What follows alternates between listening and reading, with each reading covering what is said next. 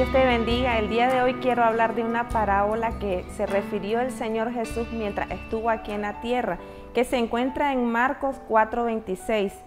Decía además, así es el reino de Dios, como cuando un hombre echa semilla en la tierra y duerme y se levanta de noche y de día y la semilla brota y crece sin que él sepa cómo, porque de suyo lleva fruto la tierra, primero hierba, luego espiga, después grano lleno en la espiga, y cuando el fruto está maduro, enseguida se mete la hoz, porque la ciega ha llegado. Quiero resaltarte cuatro aspectos muy importantes de esta parábola. Y el primero es que el sembrador debe de plantar la semilla hay acciones que nosotros debemos de hacer, decisiones que nosotros debemos de tomar en nuestra vida para poder caminar en lo que Dios ha dicho que hará en nuestra vida y poder depender de lo que Él ha orientado a nosotros y nosotros simplemente ser obedientes y caminar, dar pasos firmes donde podamos hacer el propósito de Dios en nuestra vida. Otro aspecto que quiero mencionarte es el crecimiento de la semilla es en el secreto.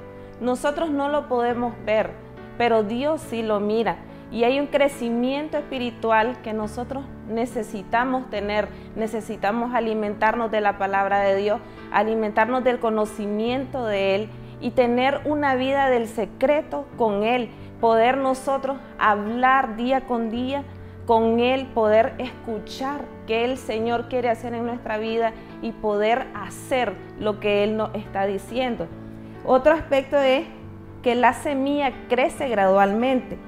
Nosotros crecemos naturalmente y espiritualmente día con día.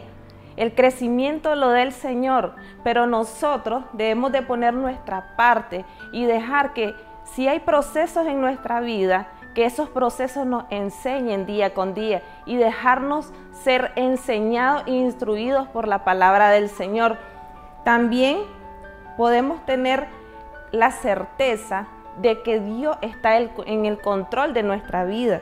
Nosotros podemos tener la certeza de que tenemos una ayuda divina celestial.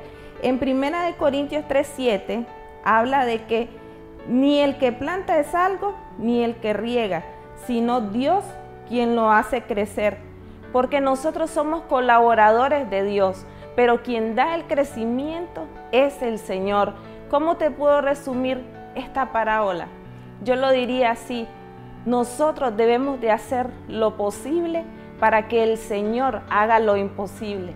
Podemos tener la certeza de que tenemos un Padre que está al cuidado de nosotros y que por muy difícil que sea la circunstancia que estemos viviendo en nuestra vida, Él está en el control y que Él día con día está haciendo algo nuevo para tener el fin que nosotros y Él espera para nuestra vida. Que Dios te bendiga y espero haya sido de bendición.